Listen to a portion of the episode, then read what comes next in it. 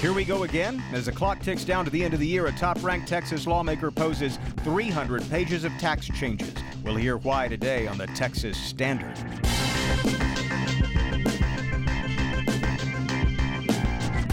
Texas Standard is a production of KUT Austin, KERA North Texas, Houston Public Media, and Texas Public Radio in San Antonio, with support from Rand Group. Software delivered as promised. No surprises. I'm David Brown. South of the border, down Argentina way, President Trump headed to meet with world leaders for a so called G20 summit. Why that could prove a tipping point for Texans worried about our economy. Also, how much are you paying for gas? As prices fall, why some in oil country might welcome a bit of a slowdown.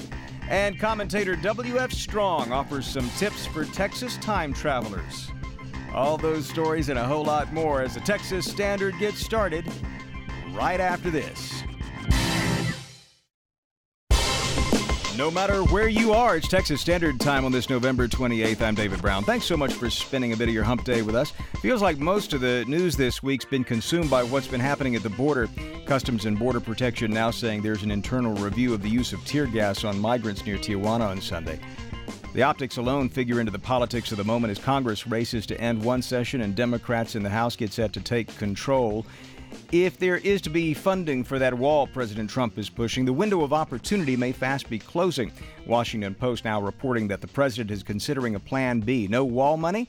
Well, he may continue using troops and razor wire at the border until there is. But in the more immediate future, what's happening far south of the border, drawing a lot of attention right now? A summit planned for the weekend in Argentina, the so called Group of 20 Industrialized Nations. At that meeting, the leaders of the U.S., Mexico, and Canada will sign off on that renegotiated NAFTA deal, now known as USMCA. And The Guardian reports that in Mexico, there's outrage over plans announced by outgoing President Enrique Peña Nieto to use the occasion to bestow Mexico's highest honor, the Order of the Aztec Eagle, on one Jared Kushner, President Trump's son in law and advisor.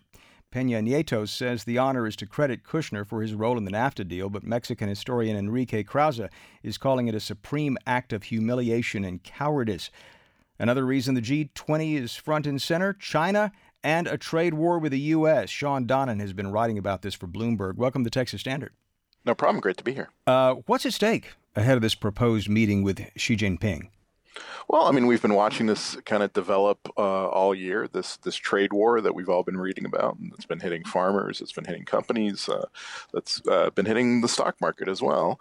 Uh, we've got the the world's two largest economies uh, heading towards a major economic conflict, and now their leaders are going to sit down for dinner down in Buenos Aires in Argentina on Saturday, and um, we're all waiting to see what comes out of it. I think that there have been a lot of assumptions made about possible one-on-one between uh, the Chinese president and, and, and the U.S. president.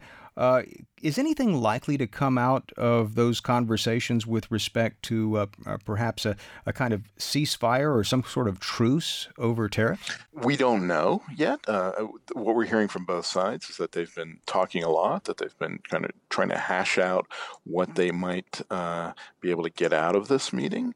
But really, the ceasefire that, that, that you mentioned there, the, the, idea that you could have a pause in tariffs and these kind of tit for tat tariffs that have been going back and forth, is the best case scenario that people can hope for. I don't think we, we, we can expect a kind of the full um, peace deal in, in, in the trade wars to come out of this dinner on Saturday night. But what some people here in Washington are hoping is that you can get, and some people in the administration are hoping, is that you can actually uh, get a, a, pause in the trade war and, and some new uh, and a process to try and sort out the differences.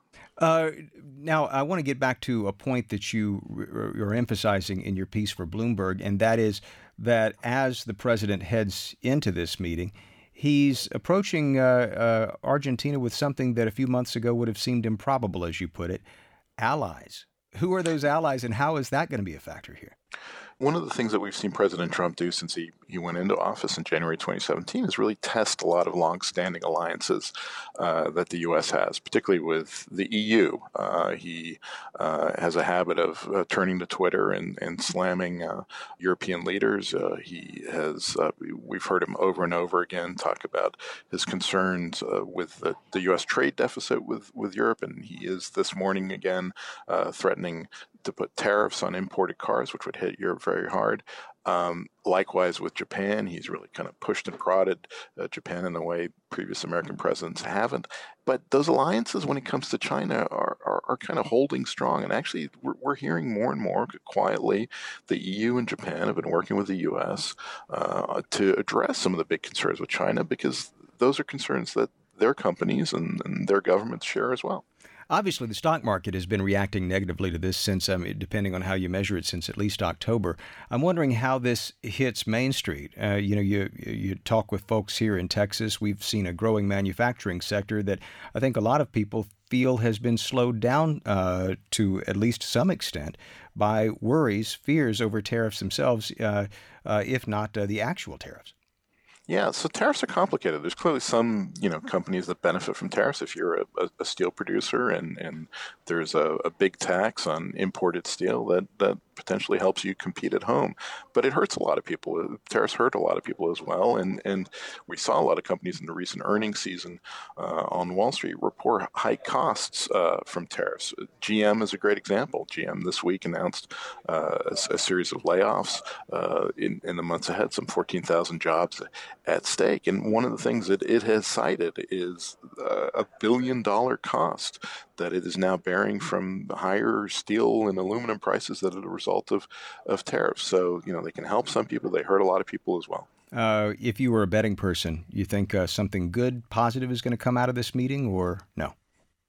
It's really hard to say, but I think because of the stock markets and, and a lot of the concerns over the economic fallout potentially from this, there's a lot of reasons why Donald Trump wants a deal. There's also a lot of reasons why Xi Jinping wants a deal, and maybe that gets you to something like a ceasefire. Shawn Donnan is a senior writer for Bloomberg. Shawn, thanks again. Thanks for having me.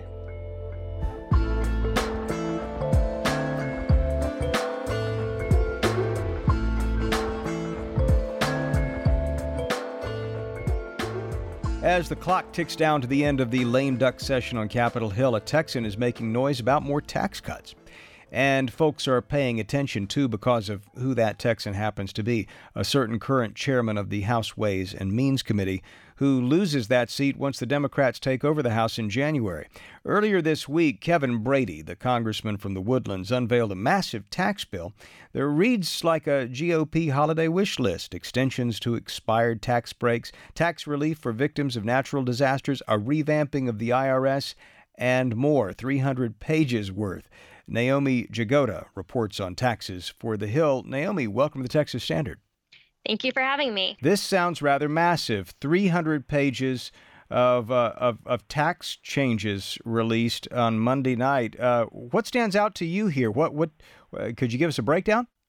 Yeah, this bill is um, consists of a number of different priorities that um, many lawmakers have sort of as a, a year end bill to sort of tie up some loose ends.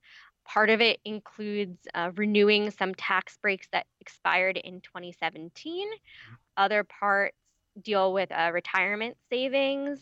Um, there are provisions to make sort of technical fixes to uh, drafting errors in the big tax cut package that Republicans passed last year.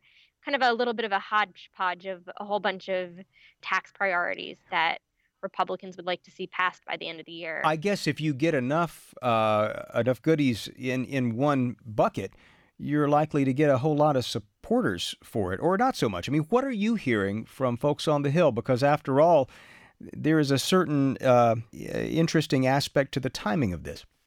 Yeah, well, Brady offered this bill in a way that you know he hoped that it could get bipartisan support.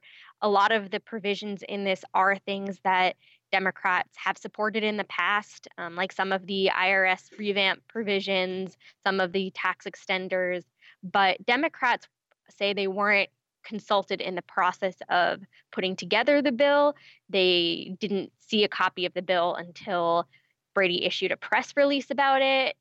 So they're they're sort of upset about the process of how the bill came together, um, which sort of makes them maybe less willing to support the bill. Politics aside, as Toby Eckert, tax editor at Politico, explains, many Democrats haven't even had a chance to review the legislation.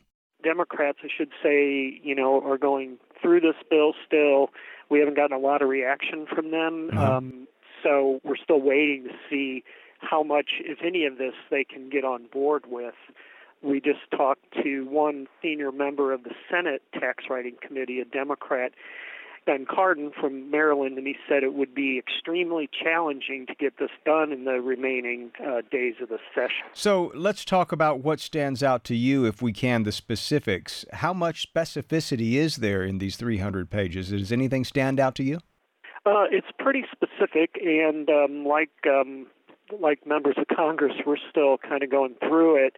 But I think you know the things that stand out are some of the corrections that they want to do to things in the tax law that they passed last year that need to be fixed. Um, you know, some people are looking for for big fixes to that. Some people are looking for little fixes to various things in that. So, you know, that kind of stands out. Um, and I think Republicans would like to get that done before they slip into the minority in the House. And um, the other thing is uh, what are called tax extenders, which are basically a bunch of tax incentives that, that are expired and that uh, various interest groups want to revive. So, what happens next with Brady's bill? Naomi Jagoda of The Hill explains. The House is likely to vote on this bill later this week.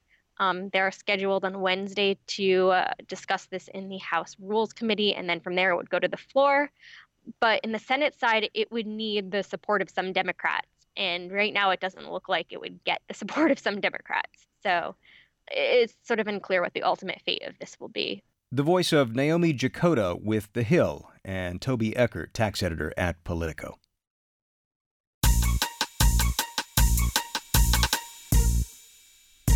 Joining us once again in the studio, it's our social media editor, Wells Dunbar. Hi, David. The Immigrant Youth Detention Center set up by the Trump administration in Tornillo, Texas, back in the headlines after an Associated Press investigation uncovering serious issues at the facility. The tent city, which holds over 2,300 teens now, does not require FBI fingerprint background checks for any of the 2,100 people that work with the minors there. The AP also cites a lack of counseling resources and ballooning costs, writing, quote, what began as an emergency 30 day shelter has transformed into a vast tent city that could cost taxpayers more than $430 million. Via Twitter, AM Hot Flash tweets The camp's nearly out of control growth could now attract child predators of all kinds. Kay D'Antonio is also concerned. She calls it likely that physical, sexual, and emotional abuse of children is happening right now in the Tornillo detention camp. And Polly tweets, I taught an adult yoga class in a YMCA once a week years ago. I had to have an FBI fingerprint and background check before I could work there because there were potentially children in the building. Yet at Tornillo, where they are housing children, no check. Obviously, the story inspiring a lot of commentary out there, David. I'll be back with more from social media later in the show. Indeed, we would love to hear from you. Tweet us at Texas Standard. Join the conversation on Facebook. Wells Dunbar is looking for you. He'll be back in 35 with more of the Talk of Texas. Support for Texas Standard comes from TCU, where horned frogs strive to be a force for the greater good, like Professor Liran Ma, who is developing a program to make an iPhone operate as an inexpensive hearing aid. TCU, lead on. Business and your money on the standard. I'm David Brown. How much would someone have to pay you to run the Texas GOP? This weekend, leaders in the Texas Republican Party are considering what Texas Public Radio's Ryan Poppy tells us could be an historic vote, especially considering the job compensation at present. Currently, the position of chair for the Republican Party of Texas is a two year volunteer job but the Republican Party's executive committee may decide to increase its annual budget, which includes establishing an annual salary of $150,000 for their leader. James Dickey is the party chair. He says between the midterm election that saw Republican losses and narrow wins, and a demand that the state party increase its overall percentage of Republican votes during the 2020 election, it seems fair that the state party chair receive financial compensation. There are times when a volunteer relationship is sufficient, and there are times when it is not the right solution for the problem we are facing. Terry Holcomb, a North Texas member of the state Republican Executive Committee, is in favor of the proposal. It has historically been a volunteer job, which has made it a part time job. And we have simply come into a place in Texas politics where we need that position to be a full time position. But Morgan Cisneros Graham, a committee member from Brownsville, worries about the transparency of the issue among Texas Republicans On the one hand, I understand the free market principle behind it, that by offering a salary, we could possibly attract better candidates to run for state chairman. However, I think that the biggest concern that people will have is the fact that this is not presented prior to the election itself. Graham says a better compromise would be to delay the vote until the next convention. The Republican committee plans to vote on the proposal at their meeting in Austin. For the Texas Standard, I'm Ryan Poppy. Support for coverage of business on Texas Standard comes from Texas Mutual Insurance Company, a workers' comp provider ensuring compassionate care for injuries of every size at businesses big and small. Learn more at WorksafeTexas.com. And you are listening to the Texas Standard. School overcrowding, soaring traffic fatalities, drug abuse, and strains on the power grid. Yeah, not exactly what most of us think of when we hear about boom times in oil country. Then again, if you live there 24 7, you know that the story of a boom in the oil patch is a whole lot more complicated than meets the eye. Well, now more than a dozen top U.S. energy companies have pledged to do something about it. They're putting out $100 million toward easing stresses on healthcare, education, and infrastructure. This to the folks who are experiencing the shale oil and gas boom in West Texas and New Mexico. Bobby Burns knows all about it. He's president and CEO of the Midland Chamber of Commerce. Mr. Burns, thanks so much for taking some time to talk with us here on the Texas Standard. Dave, I'm glad to be with you. I'm a little bit surprised by the size and scope. A hundred million dollars. Did I get that right? Well, you you did. Uh, it's uh, really a a major commitment for a, a group of uh, oil companies to uh, kind of look at what's going on out in West Texas and uh, basically say we want to help where we can and find the right ways. So there's a lot going on out not only in Midland but in the Permian Basin. Why do this? I mean, the fact of the matter is, is you can continue to do what you do without having to make these investments and just count on state and taxes to take uh, take care of things. Well, in my opinion uh, these oil companies and service companies are coming together to do this because it's in their best interest. They see the ability to make money, but they need people.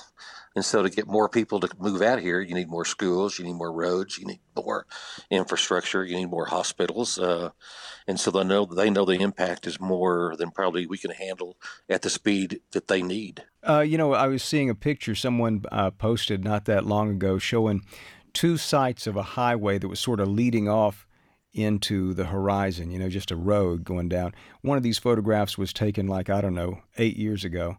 The other one was taken about, uh, I don't know, two weeks ago.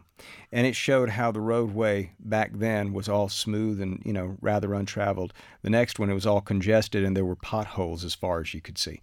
How common is something like that? And does this money do anything to address those basic uh, situations?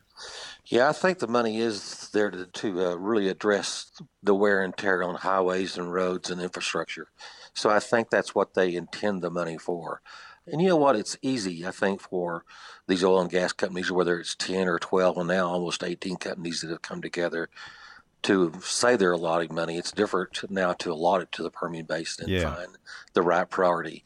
Because, you know, how do you establish those priorities? And you mentioned that road that looks entirely different eight years earlier versus now. Mm. It really is different as you drive across Midland right now. I mean, we complain about traffic jams, and and uh, if you're from Dallas, Fort Worth, or Houston, or another bigger city, it seems kind of silly. But uh, for here, it's a different environment. So we've seen the infrastructure really taxed, and uh, it's a problem. You know, Midland, Texas, has the chance to be the Abu Dhabi of West Texas or the United States. There's this amazing oil field out here and some amazing dollars are going to flow. But how do we create this city that people want to live in mm-hmm. and come to? And uh, that's the challenge, you know, the quality of place. And our biggest challenge now is education. You know, how do we make our schools the best we could make them? And so we've got our hands full on education. We got our hands full on uh, hospital issues and obviously roads and quality of place issues because we can only be a great city if we can get people to come out here. And I love Midland, but I'm also keenly aware that the rest of Texas does not want to move out here. So we've got to create a different city where uh, a different generation wants to make this their own. I, I hear what you're saying. You got to get people uh, out there. But, you know, we're reading just this week there are some headlines that say that the job market's slow in there in the oil field, and and and I wonder how do you keep them there? Even during the downturns of our history, going back to the '60s and even the '80s and early 2000s, and even when the the downturns come, the population in Midland does not decrease. So, if they don't stay, I guarantee they're leaving the children because the schools are still full. Hmm. So, I think we're going to have an ongoing challenge because we have an ongoing opportunity. And quite frankly, we could lose people right now, and it'd be nice to some level because it takes pressure off of uh, the roads and the schools and everything else. So I don't see it as a problem if, if the price of oil goes down a little, which I think it is right now. Uh, Midland could use the breather to some level to get ready for the future because no matter what, these oil companies are getting ready for a, a, growth number that's pretty remarkable. And uh, Midland's going to be right in the middle of it, as is the Permian Basin uh, any timeline on when you're going to get this hundred million dollars, or, or, what? Well, I would be afraid to say it. I really would because uh, you know they've got a group that's pretty well hired and put in place, and they're starting right now to do their strategic homework and kind of begin to look at it. But I, you know, if you look at a hundred million across the Permian Basin, it sounds like a lot of money, but uh, as you look at Midland and Odessa and the entire Permian Basin, I mean, Midland doesn't just get the 100 million. There's right. other cities out here that uh, should and could and deserve the help. So uh, I don't want to say 100 million is not enough, but I will tell you 100 million is not enough. Just getting started. Uh, yeah. Just getting started. Bobby Burns, President and CEO of the Midland Chamber of Commerce. Mr. Burns, thanks again for speaking with us on the Texas Standard. Thanks for having me. Got plans? Flight plans could cost you. Dallas Morning News reporting some 90,000 fares on Southwest taking off. This in response to what the carrier anticipates as cost challenges in 2019, technology upgrades, new planes, expanded facilities, etc. Now, the increases aren't that much to be honest, 2 to 5 bucks one way, but they could portend further increases in an industry where prices have been rising for months. Want to push back? Consumer Reports suggest searching for fares multiple times over multiple days shopping both at airline websites as well as third party sites, since you can usually cancel bookings within 24 hours of making a reservation. Usually. Careful there. Support comes from Texas Children's Hospital, focused on outcomes and care and providing treatment to kids in the Lone Star State and beyond for more than 60 years. Texas Children's Hospital, personalized care for every child. More at texaschildren's.org. From the Texas Standard Newsroom, I'm Becky Fogel with a roundup of news from across the state. Texas is spending a lot less money these days on its early childhood intervention program. The state funded program serves children under three years of age who have disabilities and developmental delays. A new study from the advocacy group Texans Care for Children shows that in 2012, the state legislature provided $484 per child enrolled in the program. By this year, that figure was $412, a 15% drop in funding. Stephanie Rubin, the group's CEO, says these funding cuts have left providers in the program in a bind. It's really a troubling picture for families with little kids with disabilities who need the services to communicate, to walk, to get ready for school, all the things we really want them to do. Rubin says lawmakers should increase spending on the program in the coming legislative session starting January 8th. Rice University has launched an investigation into one of its professors who allegedly helped create genetically modified babies in China. As Houston Public Media's Laurie Johnson reports, Rice officials say they had no knowledge of the work performed by Professor Michael Deem. On Sunday, the Associated Press quoted Rice bioengineering professor Michael Deem as saying he helped with the research in China that led to genetically modified twin girls being born. Deem also served as an academic advisor to the Chinese scientist He Jiankui when He was a graduate student at Rice. Deem also holds a quote small stake in He's two companies. In a statement, Rice University said the work described in the AP report violates scientific conduct guidelines and is inconsistent with the ethical norms of Rice and of the scientific community. The school is investigating Deem's involvement. In Houston, I'm Laurie Johnson. Our world is marked by a number of storied rivalries that have stood the test of time and driven the discourse. Coke versus Pepsi, the Boston Celtics versus the Los Angeles Lakers, and an original American beef that inspired a hit Broadway musical, Aaron Burr versus Alexander Hamilton. Oh, Alexander Hamilton, Alexander Now, a Texas House member wants to make sure the rivalry between the state's two flagship universities is enshrined in law. State Representative Lyle Larson has filed a bill ahead of the 2019 legislative session that would require the University of Texas at Austin and Texas A&M University to play a non-conference regular season football game each year. The San Antonio Republican happens to be an Aggie himself. The annual grudge match ground to a halt when A&M left the Big 12 and moved to the Southeastern Conference. The last time the teams faced off was 2011. That's Look at News from across the state. I'm Becky Fogel for the Texas Standard. Support for these Texas Standard headlines comes from Fort Lonesome, Texas based chain stitch embroidery design and tailor made custom Western wear on Instagram and at ftlonesome.com. 33 minutes past the hour, Texas Standard Time. I'm David Brown. Education promises to be a big deal in the upcoming session of the Texas legislature, but as lawmakers learn what needs to be done, teachers are learning a thing or two from their students. As part of an intimate look at education statewide, a partnership with the Teacher Project at Columbia Journalism School, Texas Public Radio's Camille Phillips takes us into a Head Start classroom on San Antonio's South Side, where half the students have disabilities and half don't. Rebecca Azuna had been teaching special education for six years when three year old Naomi Campos came zooming into her classroom at a Meet the Teacher event. She just kind of like came right in full force.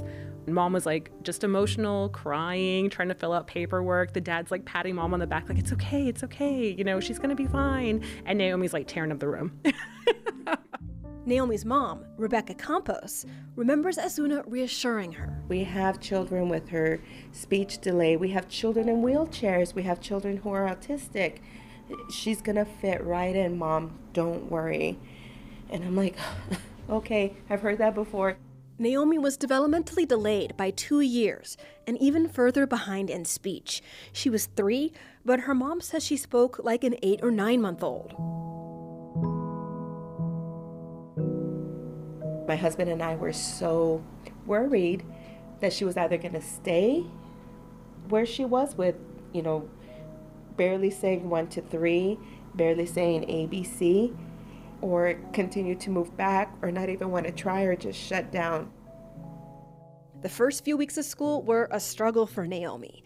Azuna says the preschooler didn't like to be told what to do. The very beginning, it was a lot of yelling, a lot of like stomping the feet and maybe like, you know, slamming the hands on the lap. And then it would, you know, we'd walk over to her and it's like, teacher, teacher, no. And it was like a lot of like the drawn out crying. Azuna says that happened pretty much every day for the first two months. Nothing the teacher said or did made a difference. I could easily write those things down and say she needs a more restrictive environment. You know, she's throwing blocks in class, she's going to hurt somebody. and I didn't want to do that. Then the time came for first quarter report cards. The results were discouraging. I kind of looked at where she was and pacing wise um, within her own goals and objectives, and she she wasn't there. So some of the items for like you know doing shapes and letters and counting they just they weren't there. Azuna realized that if she didn't find a way to reach Naomi, the three year old would continue to speak and act like a one year old. Naomi wasn't learning because she wouldn't participate in class, but harping on her to change her behavior did nothing. So Azuna went back to the drawing board.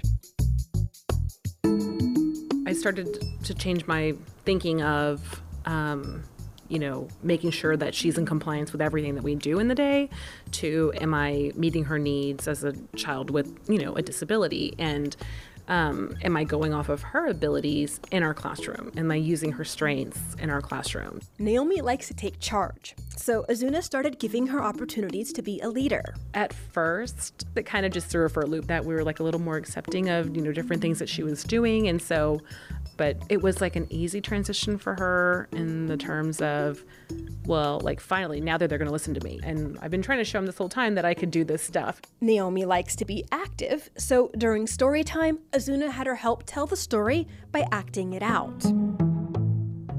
It went from her completely not caring what we were doing and like hiding under tables to oh let's do that that part he's doing a chant and like clap clap clap or like you know patting your legs by the end of her first year in pre-k naomi's mom says her daughter was excited to go to school she popped up like a rocket. They saw what things interested her and they used that to get to her little brain. By the end of her second year in pre K, Naomi had almost caught up to where a five year old is expected to be developmentally.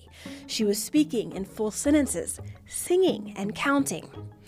Azuna says sometimes she thinks about what would have happened if she hadn't been able to reach Naomi. She would have stayed two, three, four years behind and that would have set the bar lower for the rest of her academic career. I feel like she came a long way, and even now when mom tells me like, "Oh, her kinder teacher," and I'm like, "Man, if her kinder teacher saw her when she was three, she would be like, wow." Naomi still has a slight speech delay and sees a behavioral therapist, but the school decided she was ready for a general kindergarten classroom instead of a special education class. Her mom says she had a bit of a rough start again this year, but whenever she starts to worry, she texts Azuna and she's reminded how far Naomi has come. In San Antonio, I'm Camille Phillips for the Texas Standard. That story was produced in collaboration with a teacher project at the Columbia School of Journalism, coming up on 39 minutes past the hour. Support for Texas Standard comes from the Texas Tuition Promise Fund and the Texas College Savings Plan, administered by the state of Texas, offering a pair of plans that can help families save toward college dreams. More at savenowforcollege.org.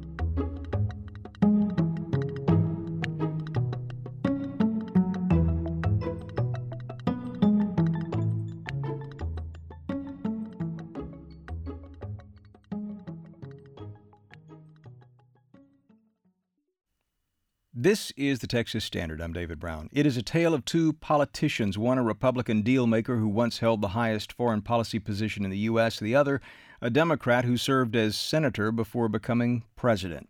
James Baker and Barack Obama came together on a stage in Houston last night to celebrate 25 years of Baker's namesake Economic Institute at Rice University.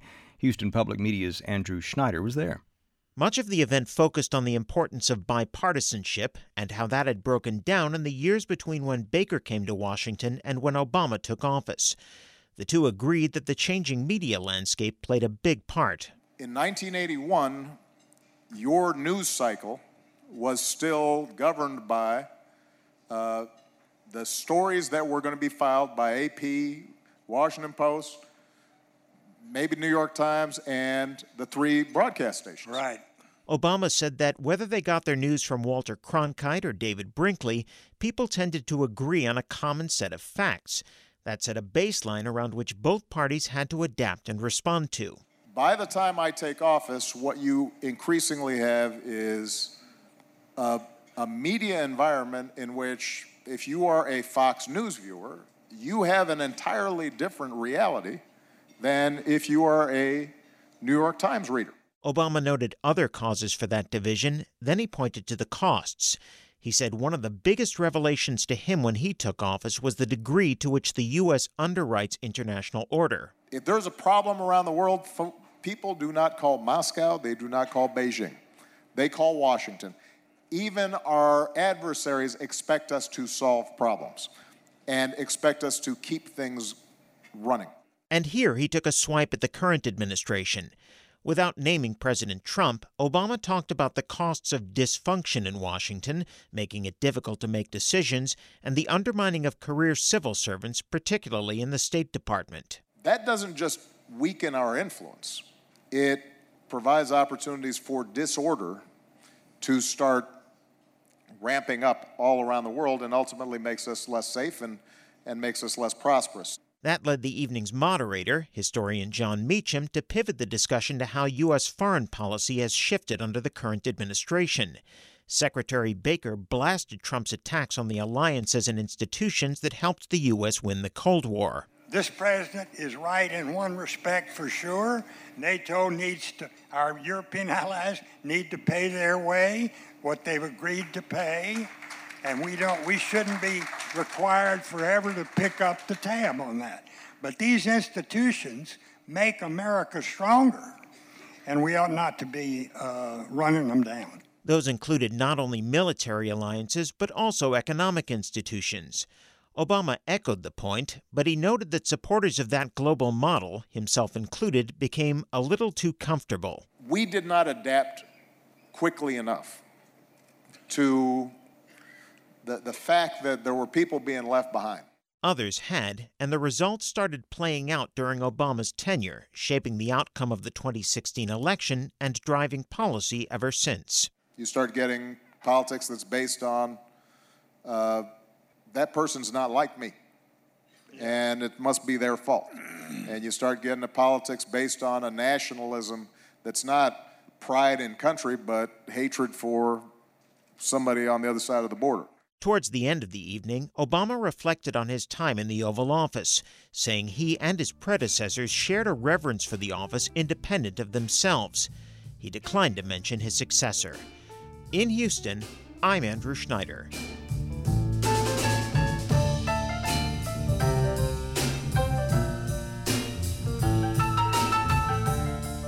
Time travel is a concept humans have been thinking about long before a certain DeLorean went racing into the horizon and back to the future. Fiction? Well, physicist Stephen Hawking didn't rule it out. Indeed, a week from Saturday marks what's called Pretend to be a Time Traveler Day. But come on, why pretend? Commentator W.F. Strong says thanks to some noteworthy authors, Texans have been time traveling for some time now. Frederick Law Olmsted left us such a book about his travels through Texas in the early 1850s. It is called A Journey Through Texas or A Saddle Trip on the Southwestern Frontier. With his brother, he traveled several thousand miles around Texas on horseback, chronicling his experiences for the New York Times. Today, we'd call him a blogger. It is an intricate mural of Texas and Texans a decade after becoming a state while the entire country headed toward civil war. Before I share a few of his observations, let me tell you who he was. He was a farmer, and eventually he became the most famous landscape architect in America. He designed Central Park in New York and Niagara Falls State Park, as well as the grounds of the U.S. Capitol and the White House. He arrived in Nacogdoches in January of 1853 and then meandered on horseback all over Texas. He explored the piney woods, the hill country, the coastal plains, southwest Texas, and even rode a ways into Mexico. Frederick Law Olmsted wrote often of the famous Texas northers because he was several times caught out in open country with sudden fierce winds and rapid drops in temperature. He wrote that a norther hit them on the prairie west of the Brazos. The wind kicked up mightily and the temperature dropped 12 degrees in 12 minutes, from 67 to 55. He wrote, In five minutes, we had all got our overcoats on and were bending over against the wind in our saddles. By six that evening, it was 40 degrees. The next morning, it was 25 degrees. Olmsted said he couldn't get his horse shoed that day because the blacksmith said he wouldn't work as long as the damn norther lasted. He loved New Braunfels, loved it with a capital L. The German communities and natural magnificence of the lands along the Guadalupe River were so impressive to him that he almost stayed in Texas. He was enchanted by the springtime wildflowers in the hill country and he fully embraced the German saying that the sky is nearer in Texas. Riding out west to Eagle Pass, he killed an enormous six foot rattlesnake. A man came by and told him he had just killed an even bigger one up the road a ways. Olmsted worried constantly in the daytime that his horse would get bit, and at night he worried that a rattler would snuggle up with him in his bedroll. On this part of his journey, he saw his first horny toads and so loved the little creatures that he shipped some back to New York, where he kept them as exotic pets for a couple of years. In San Antonio, it was the river he fell in love with. We are so struck by its beauty, he wrote. It is of a rich blue and pure as crystal, flowing rapidly but noiselessly over pebbles and between reedy banks. But it was still the Wild West, too. He wrote of the near weekly gunfights in the plaza, as the actors are under excitement, their aim is not apt to be of the most careful and sure.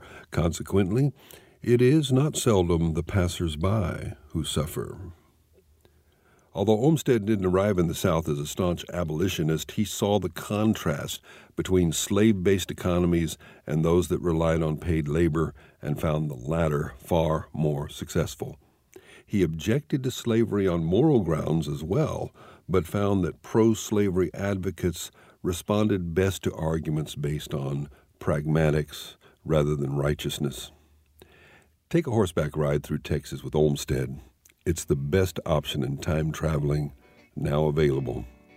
I'm W.F. Strong. These are stories from Texas. Some of them are true.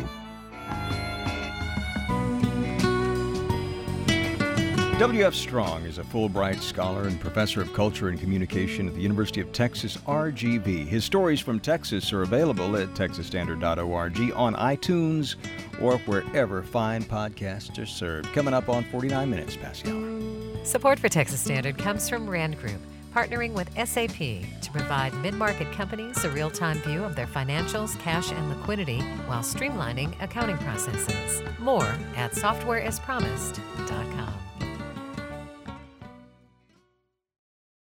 You're listening to Texas Standard. I'm David Brown.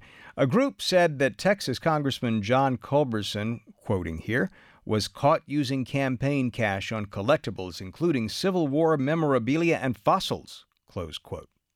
Well, was this spending claim on the money? Back with us to sift through the facts and the not so much Gardner Selby on behalf of the fact checking PolitiFact Texas project based at the Austin American Statesman. Good to see you again, sir. Yes, sir. So let's back up just a little bit here. Did Congressman Culberson face this charge while seeking re election? Of course he did. Of course he did. Now let's update here. Uh, most folks will know that Culberson, a Houston Republican who has long represented the state's 7th congressional district, Mm-hmm. He lost his race to Democrat Lizzie Pannill Fletcher. She's going to be sworn in next year. Yeah, I remember that. Uh, there's a lot of conversation about a very closely watched race. So, how did Culberson's spending end up drawing a fact check in the first place?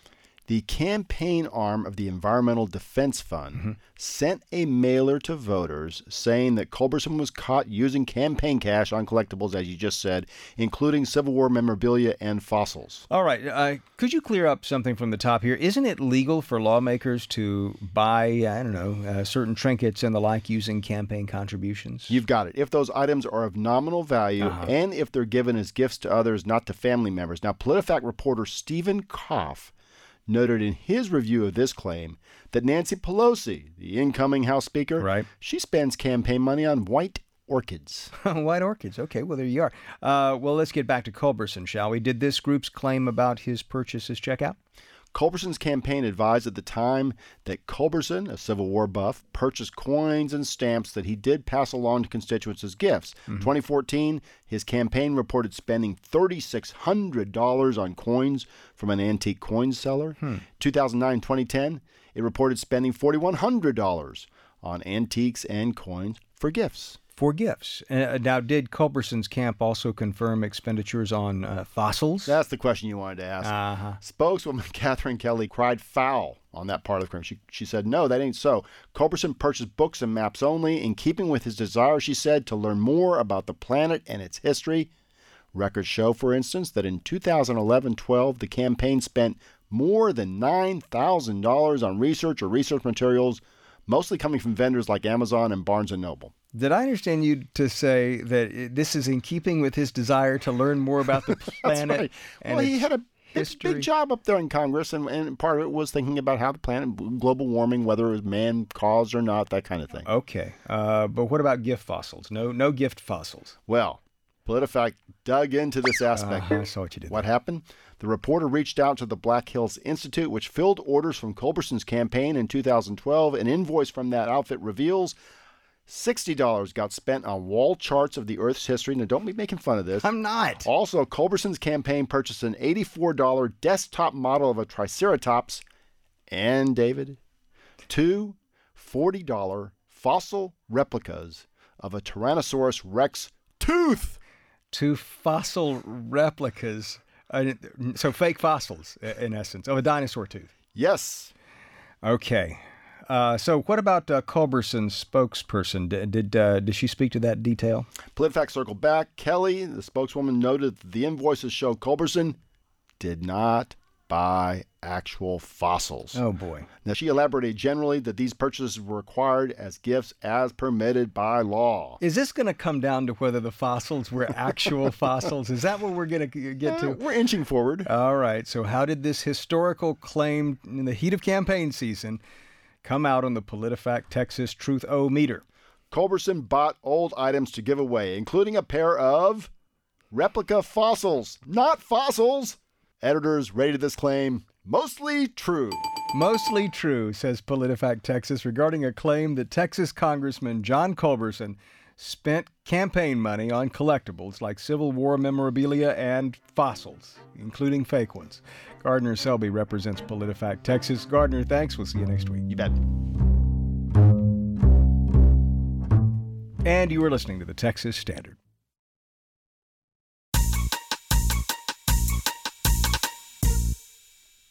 Fake fossils, do you believe it? Man, that's the tooth, I Yeah, guess. well, the whole know, I- tooth and nothing but What about the those, T those Rex little tooth. fake shark's teeth that come in little jars that you can buy at Galveston? Those are Anyway, whatever. fake. Man, don't tell my don't tell my son. He'll be really Yeah. upset to hear no, they're that. probably real. They're probably real. It's, it's, it's my bad. Hey, uh, that's Wells Dunbar. He's our social media editor. What are uh, they talking about on the socials today? Well, here's some of the stuff we're hearing. Energy companies' efforts to boost infrastructure in West Texas, which we heard about earlier. How West Texas has sort of become a victim of its own success with the drilling boom out there, inspiring some reactions. Kate Payne tweets us that we blew out a tire just two weeks ago on a massive pothole in Midland when we were out there for my husband's grandfather's funeral. The roads are awful right now. And as we heard in that interview, David, uh, it's got a big undertaking there to improve not just the roads, but the sort of general infrastructure, schools, and all Mhm, sorts of things. mhm. So it'll be really interesting to see how that plays out. Indeed. Another story we heard about earlier sure got folks talking. I think you might know which one. We heard it in the roundup. A bill filed for the 2019 legislature, which would force a game between Texas A&M Yeah. and the University of Texas. Yeah. Interesting. Uh, interesting. Uh, With force a game, you have a lot of force a uh, football games. Only in Texas, maybe. I'm trying to think. I mean, I don't. I don't think many other states would consider doing that. But yeah, maybe not. maybe but wrong. obviously, folks have a lot of opinions on this one. Adam Easterwood on our Facebook page says this is the legislative equivalent of a temper tantrum because the representative Lyle Larson, an Aggie, doesn't like the fact that UT has a resounding winning record. Excuse me there. A winning got, record. winning record and got the last laugh in College Station in the process. I enjoyed this rivalry as a UT fan and alum, but to withhold funds or scholarships if they Uh-huh. don't resume is a joke, and it actually does pretty have a heavy-duty. clause in there Yeah. uh, calling for such a thing. Chris Burton adds that A&M left. If they want to play UT so bad, they should have thought about that. They just want to have their cake and eat it too. And there's Tom. Tom Getty says he would love to see them play again, but dislikes rather that someone is trying to legislate it. And have about uh, you know no exaggeration about 15 or 20 comments uh, similar to this one here from Jeff Flory, who said, "Don't Texas lawmakers have more important things to do?" Hmm.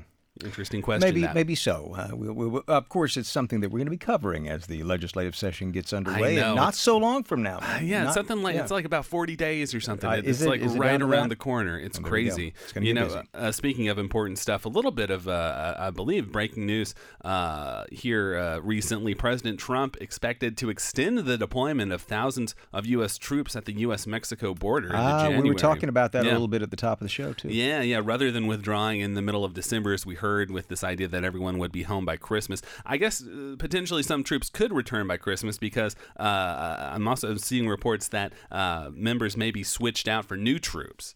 So some This people could part- go home and they could can, and send new people to uh, continue. I guess this, this patrol, uh, what is what you would call it, of the U.S. Mexico border. This, there. by the way, is part of the Plan B that Washington Post was reporting. If he didn't uh, get the funding, Funding, for yeah. the wall, that uh, this might happen.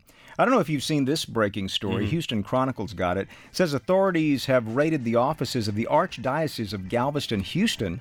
Uh, for additional evidence in the case of a Conroe priest accused of sexual misconduct. see, yeah, photos of pulling stuff out of the Yeah, offices. yeah. absolutely. This is one of many stories we continue to track here at the Texas Standard, and the news continues online at texasstandard.org. Alas, we're out of time for the big broadcast, but we're going to be back here tomorrow, and we hope you can join us. On behalf of the entire Texas Standard crew, I'm David Brown, wishing you a wonderful Wednesday. Philanthropic support for Texas Standard comes from Casey and Scott O'Hare, the Winkler Family Foundation, Lynn Dobson and Greg Waldridge, Adrian Killam, the George Huntington family, and St. David's Foundation. Additionally, Texas Mutual Insurance Company is a founding sponsor of Texas Standard.